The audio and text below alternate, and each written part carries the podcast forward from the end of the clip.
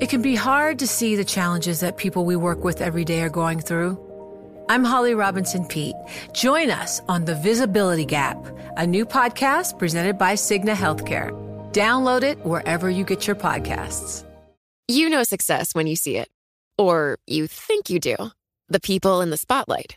But what about those small business masterminds who succeed at making their money work harder? They do that by having a business bank account with QuickBooks Money, which now earns 5% annual percentage yield. Making your money work as hard as you do? That's how you business differently. Learn more about QuickBooks Money at quickbooks.com slash 5APY. Banking services provided by Green Dot Bank, member FDIC. Only funds and envelopes earn APY. APY can change at any time. A Man and His Wall. When Donald Trump called for a big, beautiful wall, a guy from North Dakota named Tommy Fisher spent millions to build a three mile stretch along the Rio Grande. All Fisher needs now is for someone to buy it back. By Simon V.Z. Wood.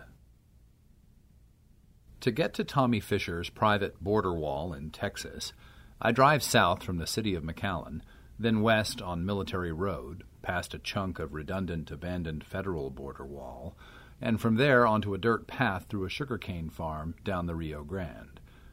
When I arrive, Fisher is waiting, wearing a Western style plaid shirt, wraparound sunglasses, and a mesh baseball cap featuring his company's logo.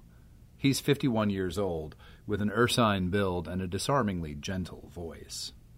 By trade, a builder of more prosaic infrastructure, such as dams and freeways, Fisher greets me by launching into a baffling sermon on his wall's technical specifications.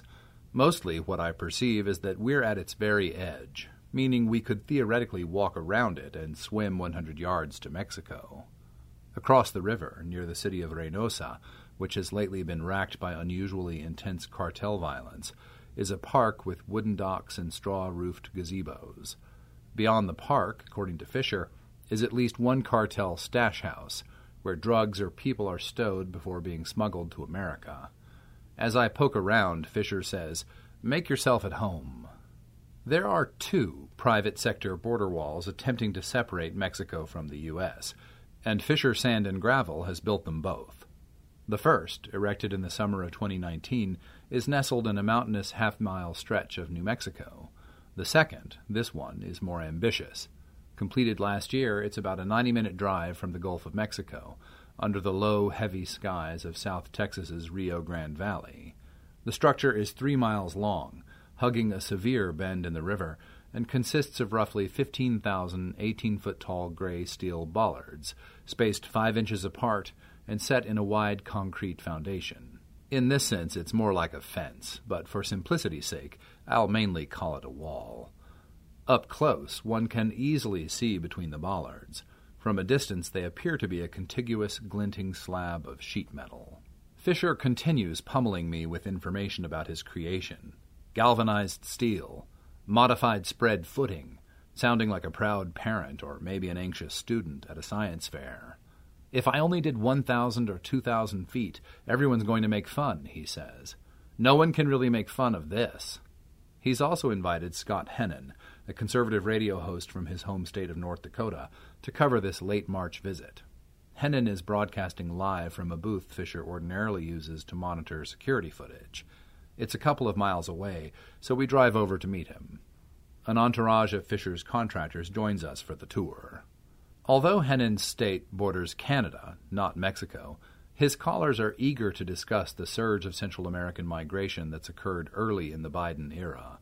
Three days earlier, former Trump advisor Stephen Miller joined Hennen for an hour long segment on the issue.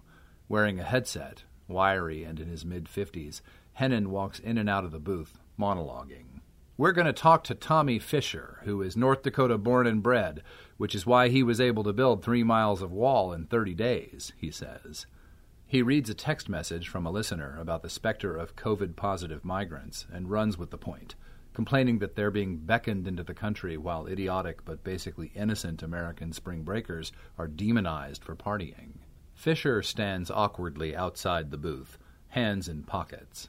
He's conservative too, but Midwest nice about it and not prone to rants. Eventually, Hennen turns to him. We are looking at a project that you did on your own dime, he says. Why did you do this? For ages, Fisher has dreamed of building an epic piece of infrastructure. A decade ago, Nevada hired him to construct what's apparently the longest cathedral arch bridge in the world, but it didn't make him a household name. When Donald Trump ran for president, promising to wall off the entire 1,954 mile southern border, Fisher sensed an opportunity. I was like, this would be really fun. This would be a project that would be remembered, like the Hoover Dam, he says. Today, the Hoover Dam is the cheapest electricity you can find in the U.S., anywhere. And you know, they took a lot of heat too. In the first few years after the 2016 election, Fisher spent more than $100,000 on lobbying in Washington and mounted a media blitz, claiming on Newsmax and Fox News that his company could build a wall faster and cheaper than anyone else, thanks to vertical integration that included doing its own land excavation and cement mixing. Fisher Sand and Gravel's history with the government wasn't pristine. In 2009, one of Fisher's brothers had been sentenced to 37 months in prison for filing doctored tax returns on behalf of himself and the company, which paid $1.1 million to the IRS as part of a plea agreement. Separately, the company has racked up close to $1 million in fines for environmental, labor, and safety violations.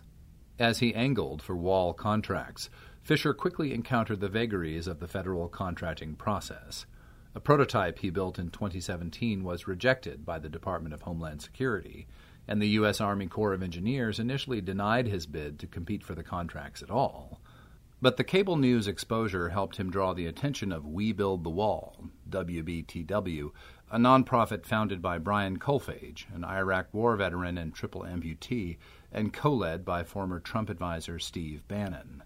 The group, which sought to crowdfund border security, attracted a mix of true believers and detention hounds, among them immigration hawk Chris Kobach, who served as its general counsel, and former baseball player Curt Schilling, who sat on its board. Blocked from erecting Trump's official wall, Fisher became the in house builder for the ersatz private version. In the spring of 2019, WBTW paid him $6.9 million to build its first barrier, the half mile in New Mexico. Fisher used the gig to show off proprietary construction techniques, which he promoted with a drone camera filmed sizzle reel.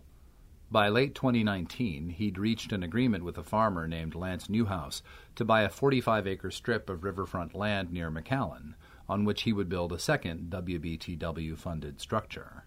Partly, Newhouse says, he sold because Fisher offered him a good price. He also thought the structure might stem what he says was a daily flow of migrants onto his farm. The wall would be built closer to the Rio Grande than any existing federal barrier.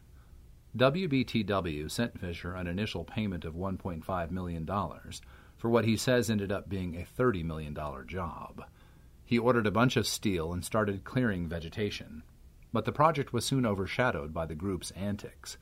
WBTW deployed a kind of human mascot known as Foreman Mike to patrol the site in a hard hat and scout for immigrants, while Kolfage sent out increasingly aggressive tweets about the National Butterfly Center, a nearby wildlife preserve whose executive director, Mariana Trevino Wright, vocally opposed border wall construction. Kolfage called the center a big business that openly supports illegal immigration and sex trafficking of women and children. Trevino Wright, for her part, says she considers WBTW a Cambridge Analytica style psyop. She has also filed suit against Kolfage for defamation. His lawyer didn't respond to a request for comment. Eventually, Fisher got the sense that Bannon's gang wasn't necessarily committed to another wall. After he called WBTW for another payment and it never came, he kicked Foreman Mike off the site, parted ways with the organization, and started funding the project with company money. Several months later, in August 2020, the U.S. Attorney's Office for the Southern District of New York indicted Bannon, Kolfage, and two other WBTW figures for allegedly enriching themselves with money Kolfage had assured donors, mostly ordinary cable news watching types, would go to wall construction. Before Trump left office, he issued a preemptive pardon that appears to have shielded Bannon from prosecution, rendering his not guilty plea moot. Kolfage and the other co defendants, who also pleaded not guilty, are set to go to trial in November. Fisher wasn't implicated. He was just building wall. But that caused trouble of its own. For one, he was sued by the National Butterfly Center, which argued his wall could end up diverting water and debris onto its land in the event of a flood. And as if the notion of a border wall drowning butterflies weren't bad enough, he was also sued by an obscure government agency, the U.S. International Boundary and Water Commission, IBWC, which argued diverted water could end up displacing the U.S. Mexico borderline. Fisher contested the suits, confident that when construction was complete, the U.S. government would want to buy what he was calling the Lamborghini of walls. The bureaucrats may have sniffed at his earlier building proposals, but his peacocking for the White House was starting to pay off. According to the Washington Post, Trump and his advisor and son in law, Jared Kushner, had begun urging the Army Corps of Engineers and the U.S. Department of Homeland Security to give wall contracts to the guy they recognized from Fox News. In the last year of Trump's term, even as federal prosecutors were hovering around WBTW, Fisher Sand and Gravel was awarded $2.5 billion to build 135 miles worth of federal wall sections near Yuma and Nogales in Arizona and El Paso and Laredo in Texas. Following a request by a Democratic congressman, the U.S. Department of Defense is conducting an audit to determine whether one of the contract awards was politically motivated. In a statement, the Army Corps of Engineers says it goes to great lengths to ensure the integrity of our contracting process. Then Joe Biden was elected president, and the odds that America would buy an unsanctioned border wall associated with an allegedly criminal enterprise helmed by Steve Bannon dropped significantly. Once in office, Biden halted construction of Trump's wall, too, freezing the 11th hour building frenzy that had taken place in the run up to Inauguration Day.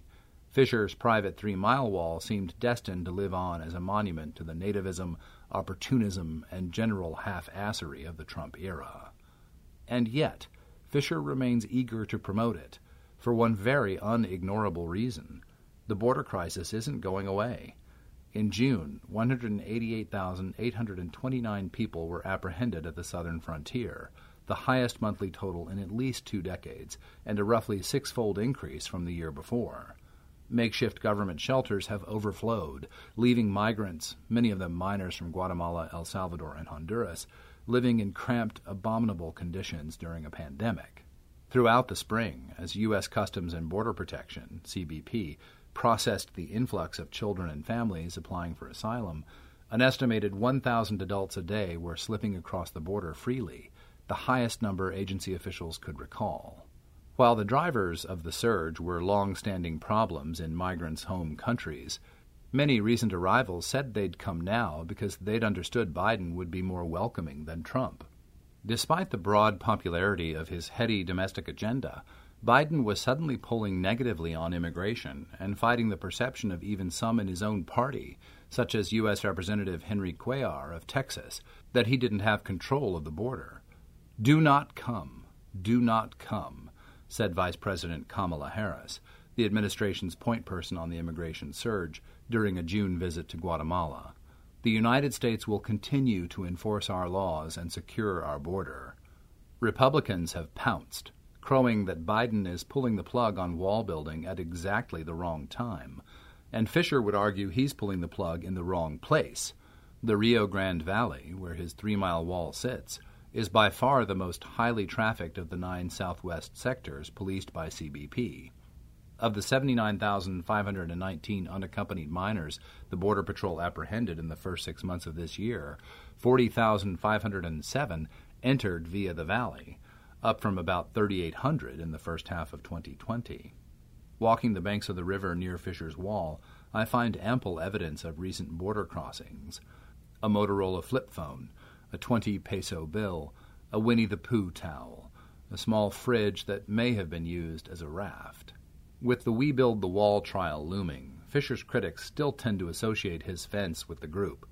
I think it was some racist front scheme, says Ricky Garza, a McAllen based attorney at the Texas Civil Rights Project, which represents landowners in border disputes with the government. Ryan Patrick, the now former U.S. Attorney for the Southern District of Texas, who led the IBWC case, has publicly described Fisher's Wall as a scam, a vanity project, and beyond vaporware. From this vantage point, Fisher appears to have erected two small walls nobody asked for, while leveraging his connection with Bannon and Company to build a lavish, taxpayer funded political dog whistle. When I put this critique to him, he looks wounded. He says his procurement of federal contracts had nothing to do with his private wall.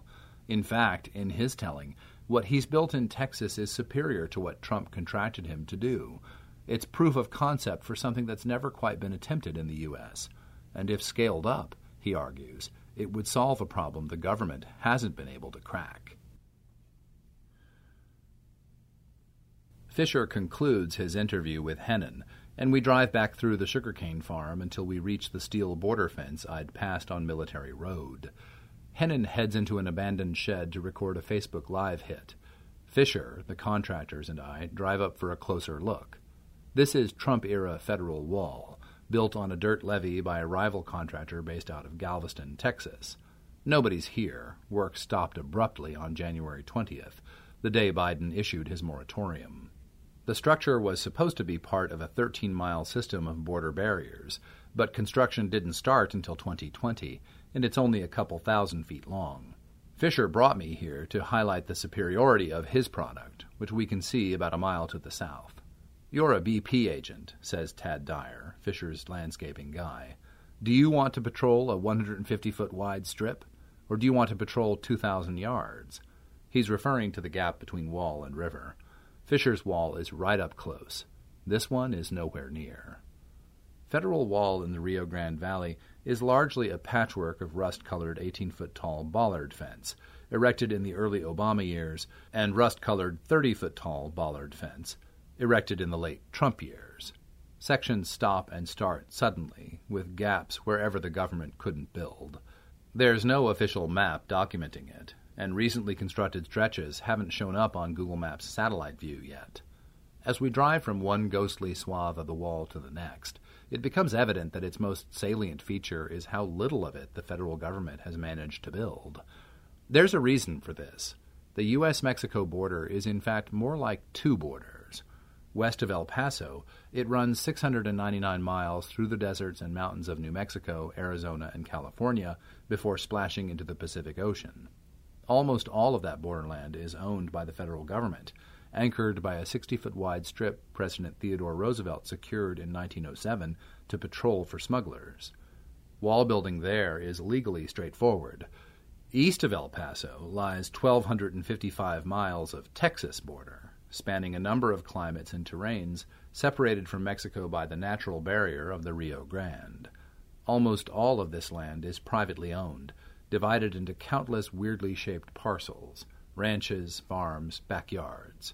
The reasons for this are rather Byzantine and can be traced to the terms of the Union's 1845 annexation of Texas. To build here, the government must either persuade landowners to lease part of their property or else seize it via eminent domain. Either way, it's hard. Prior to the 1990s, the little fencing that existed along the U.S. Mexico border was made out of flimsy chain link, often serving to pen in roaming livestock. In response to increasing illegal migration by Mexican job seekers, the U.S. government in 1993 erected its first bona fide border wall between Tijuana and San Diego County, then the busiest point of entry. Jerry rigged out of corrugated steel helicopter landing mats, used in the Vietnam and Gulf Wars. It was 10 feet tall and 14 miles long. The wall worked, in the sense that apprehensions declined significantly in San Diego. The wall also didn't work, in the sense that it funneled traffic eastward. The Clinton administration ended up building more landing mat wall in the Arizona cities of Naco and Nogales, while deploying human walls of border agents elsewhere to stand sentry. The result, once again, was that migration patterns shifted to more remote crossings. In the decade that followed, according to the U.S. Government Accountability Office, immigration related deaths doubled as migrants succumbed to thirst and exposure in Mexico's Sonoran Desert. The George W. Bush and Obama administrations increased total fencing to 654 miles, about half of it tall steel barriers designed to prevent pedestrian crossings, and half of it shorter barricades to rebuff vehicles. Between the two administrations, basically all the borderland of California, Arizona, and New Mexico got cordoned off with some kind of deterrent structure. In those three states, apprehensions plummeted. But in Texas, despite hundreds of federal attempts to seize land, virtually nothing was built. Absurdly, the situation repeated itself during the Trump administration. Having staked his political identity on building a wall, Trump proceeded to refortify everything west of Texas, mostly commissioning taller, sturdier versions of what Bush and Obama had already built.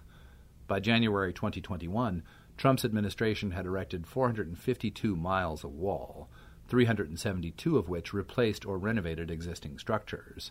For this, it allocated $15 billion, compared with the $2.5 billion spent by the Bush and Obama administrations combined. In Texas, predictably, the border stayed stubbornly unwalled. Of 110 miles Trump pledged to build in the Rio Grande Valley, he managed only 17. It's probably not a coincidence that the most highly trafficked border region is also among the very hardest to fence off. This challenge gave Fisher his opening. The government struggles to build in Texas not only because it doesn't own the land, but also because its sales pitch to landowners is awful. The IBWC blocks border wall construction within the floodplain of the Rio Grande, typically forcing it to take place a mile or so inland, where it might bisect somebody's property or hem it in from the north.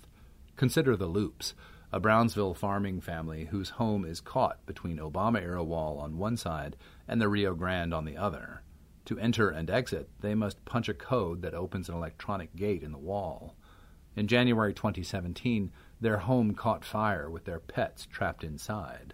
The fire department, needing to negotiate the gate, didn't arrive in time, and the house was destroyed.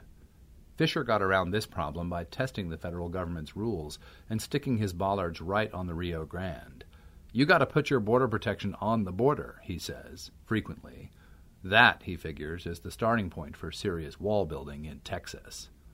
As much as Fisher believes in his private wall, what he really needs is for someone else to believe in it, and to believe in it enough to take it off his hands. That's where publicity, he hopes, comes in. After our tour of the abandoned federal barriers, he tells me that to get the full wall experience, I need to see his private one again at night. We lunch at a Mexican restaurant in a mall, head back to our respective hotels, and return a few hours later at sundown. The weather is windy and cool, the atmosphere unnervingly hushed. The wall's foundation doubles as a wide concrete road, illuminated by floodlights that turn on at sunset. Federal walls tend to lack such amenities, and he wants me to get a good look at them. Our vehicles trace the perimeter like stock cars on a track. We drive by a burning bush. One of us runs over a snake. Before Fisher cleared the land, the banks were populated by a thick, tall, invasive species known as carrizo cane, which probably helped protect the banks from erosion, but also made it easy for people to hide from the Border Patrol. The sugarcane farther inland has recently been harvested, too, giving much of the property a buzz-cut look. When we reach the end of the wall, a couple of Border Patrol agents are hanging out in their truck. Dyer, the landscape guy, mentioned to me earlier that Border Patrol sometimes comes here to nap. The two agents tell Fisher they've generally been apprehending someone here every other day. Fisher opens a gate in the wall to get a better view of the river. Just to the north, a handful of Texas Army National Guard soldiers deployed in support of the Border Patrol, are monitoring the Rio Grande in a Humvee. On the river, a motorboat passes by, mounted with what appears to be a 30 caliber machine gun. Rangers! Fisher calls to the Texas Rangers on board. He gestures upriver, past some swaying palm trees. This is always my favorite. Sort of peaceful, he says. All lit up. The wall, he tells me, was designed to integrate with the landscape. He calls his bollards silver trees. Their pyramidal tops are a tribute to the Washington Monument. Walls get a bad rap, in Fisher's view. I just think they gotta take the stigma out of the wall as a, I mean, you know what I'm saying, racist kind of thing, he says. It's a border, it's a barrier, that's all it means. Part of his attempt to destigmatize walls involves pitching his as, in essence, a family friendly mixed use property. Earlier, he gave me a flash drive containing what's surely a one of a kind rendering Mexico, the river, his wall, and a bike path. In the illustration, the concrete roadway is divided in two.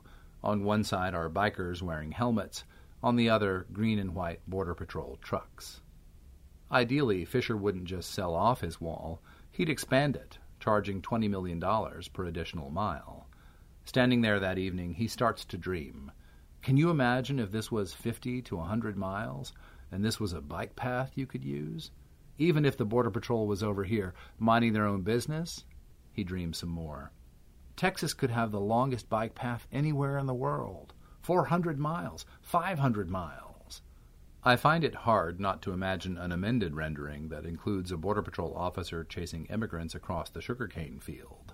Not to mention that, by the agency's count, at least 203 people have died trying to cross the border illegally so far this year. In late 2019, the body of a man washed up yards away from Fisher's construction crew, attached to empty plastic water bottles that hadn't saved him from drowning. I suggest to Fisher that bike riders might find it hard to enjoy the great outdoors as they witness destitute Central American families rafting across the river. But he's now dreaming even bigger, and he doesn't seem to hear me. He imagines creating a gigantic athletic field on the nearby farmland he could host competitions. The best of Mexico would play the best of America. The border games. He sounds serious. For most Americans, the wall is a charged political symbol and a physical abstraction. For Fisher, it can seem like the opposite a cool infrastructure project that just happens to separate the U.S. and Mexico. But although his North Dakota upbringing may not have steeped him in the nuances of Central American migration, He's lived for over a decade in Tempe, Arizona, where his company has its southern headquarters, and he's developed views. He's certainly not in favor of open borders, though he often frames his opposition to illegal immigration by citing abuse that migrants suffer at the hands of cartel coyotes. I really feel that if the border was done, people couldn't exploit people from other countries, he says. At least to me, Fisher is pitching his wall in idealistic terms. To his potential buyers, he claims it's just a superior product. For one thing, his wall doesn't have the five foot high anti climb plate that graces recently built Federal Wall. These plates are supposed to make it harder for people to hike themselves up the bollards, but Fisher argues that they're excellent anchors for makeshift grappling hooks, and that when the wind batters them, they shake the wall's foundation. Other differences his steel bollards have been coated with zinc to prevent rusting, and at 18 feet rather than 30, they pose less risk of serious injury if someone falls from the top. Then, of course, there are the border security perks offered by the cleared cane, the bright lights, the road for Border Patrol trucks, and, most important, the proximity to the river. None of these virtues, nor the billions of dollars the Trump administration was planning to bestow on Fisher to build federal fencing, prevented the U.S. government from turning against his private wall. I never got any pushback from the White House or the DOJ or anybody else, says Patrick, the former U.S. attorney who sued on behalf of the IBWC. Everybody was like, this is stupid. This violates the law. Go ahead. In July 2020, several months after the suit was filed, reporters from ProPublica and the Texas Tribune commissioned hydrologists and engineers to analyze the wall. They concluded that riverbank erosion put it at serious risk of toppling Trump evidently saw the article, tweeting that the wall had been built to make me look bad. I don't believe he had all the facts, Fisher says. A month later, a hurricane caused significant erosion of the banks up to and under the concrete foundation. Trevino Wright, the National Butterfly Center executive director, crawled underneath to demonstrate, tweeting out the photo evidence. I'm not an engineer, but the soil around the base of the wall does feel disturbingly crumbly when I kick at it. Fisher says that his concrete is buttressed by steel rebar and that his erosion problem will disappear once the Bermuda grass he planted fully grows in and his sloped golf course riverbanks are lush. At one point, Fisher tells me he heard that someone with the Army Corps of Engineers derided his wall as toothpicks in concrete. Toothpicks that don't break, he retorts. The Corps declined to comment.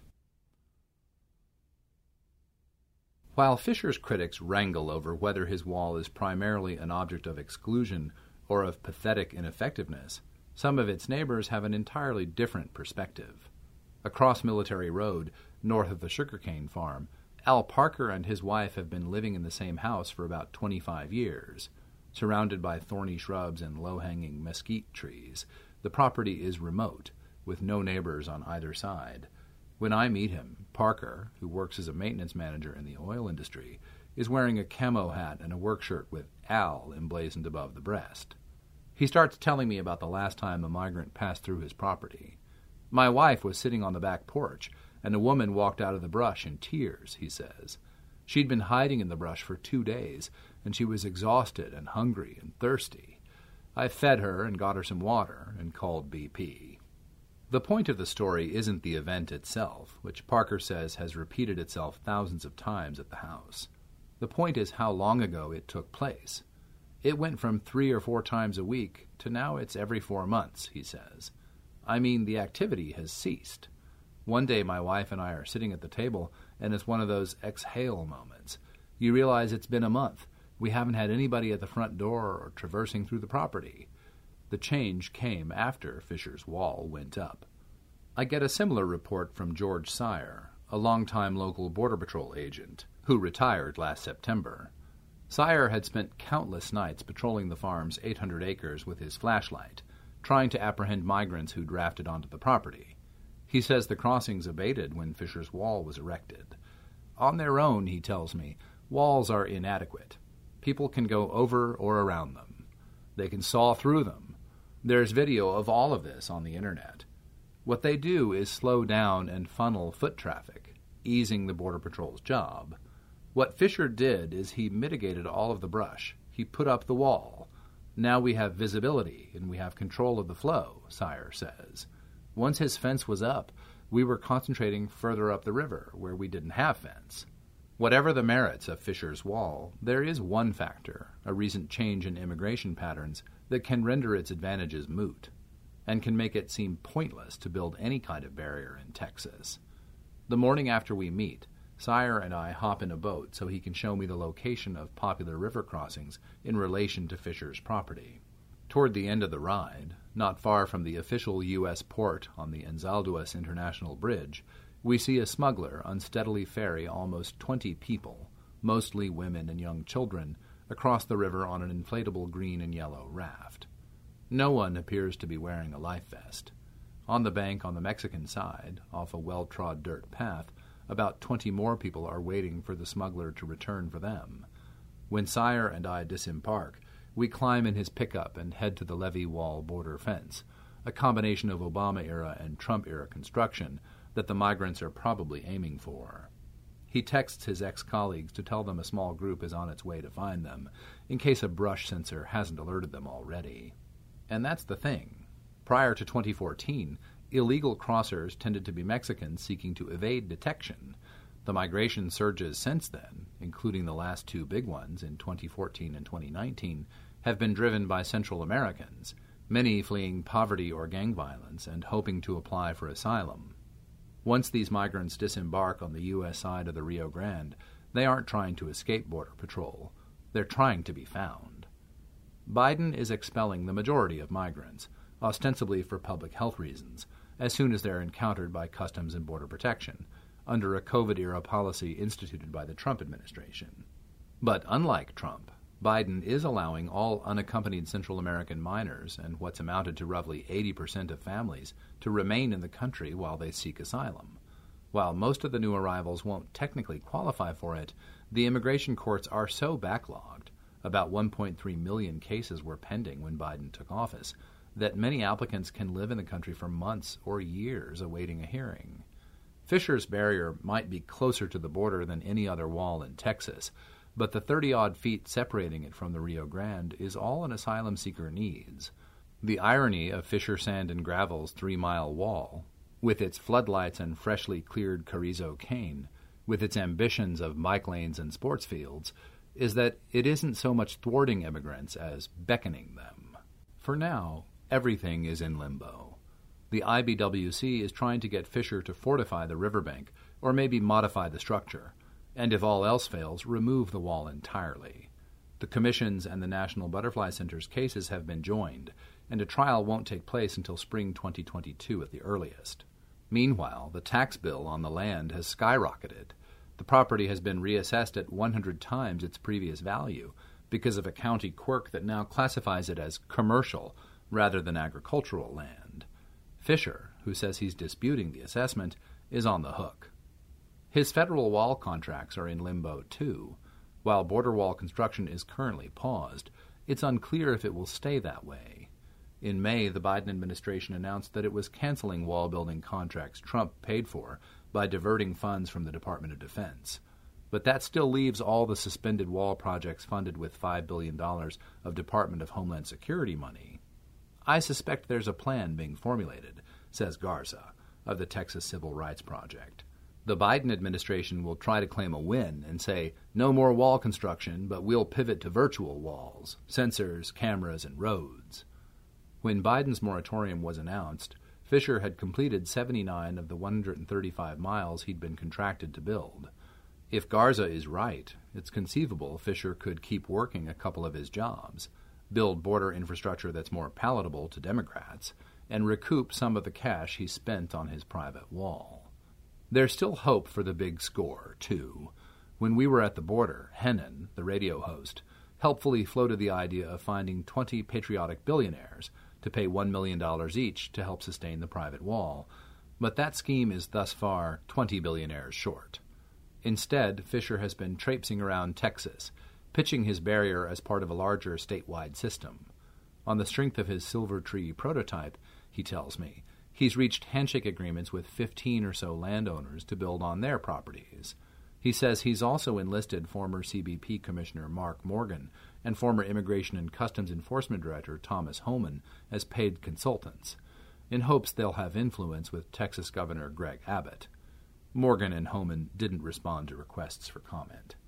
In June, Fisher was handed a potential lifeline when Abbott announced that Texas was getting into the wall building business. Whether or not the state hires Fisher or builds anything at all, at least one element of its operation will be familiar. In the week following Abbott's announcement, Texas raised $459,000 from private donors. And if nothing comes of any of it, well, it's not in Fisher's nature to dwell on the negative. Worst case scenario, he says, I protected three miles of the southern border. You know, it can be hard to see the challenges that people we work with every day are going through. Invisible struggles like stress and burnout, caregiving for a loved one, or being misunderstood. But insight, awareness, and empathy will help us better see the issues they're dealing with. And that can make us and our companies healthier too. I'm Holly Robinson Peete. Join us on The Visibility Gap, a new podcast presented by Cigna Healthcare. Download it wherever you get your podcasts. Join Bloomberg in San Francisco or virtually on May 7th for The Future Investor Data Powered Transformations. This 2024 event series will examine how data is not only playing a pivotal role in investment decisions, but serves as a driving force behind the construction of innovative, investable enterprises. This series is proudly sponsored by Invesco QQQ. Register at bloomberglive.com slash futureinvestor slash radio.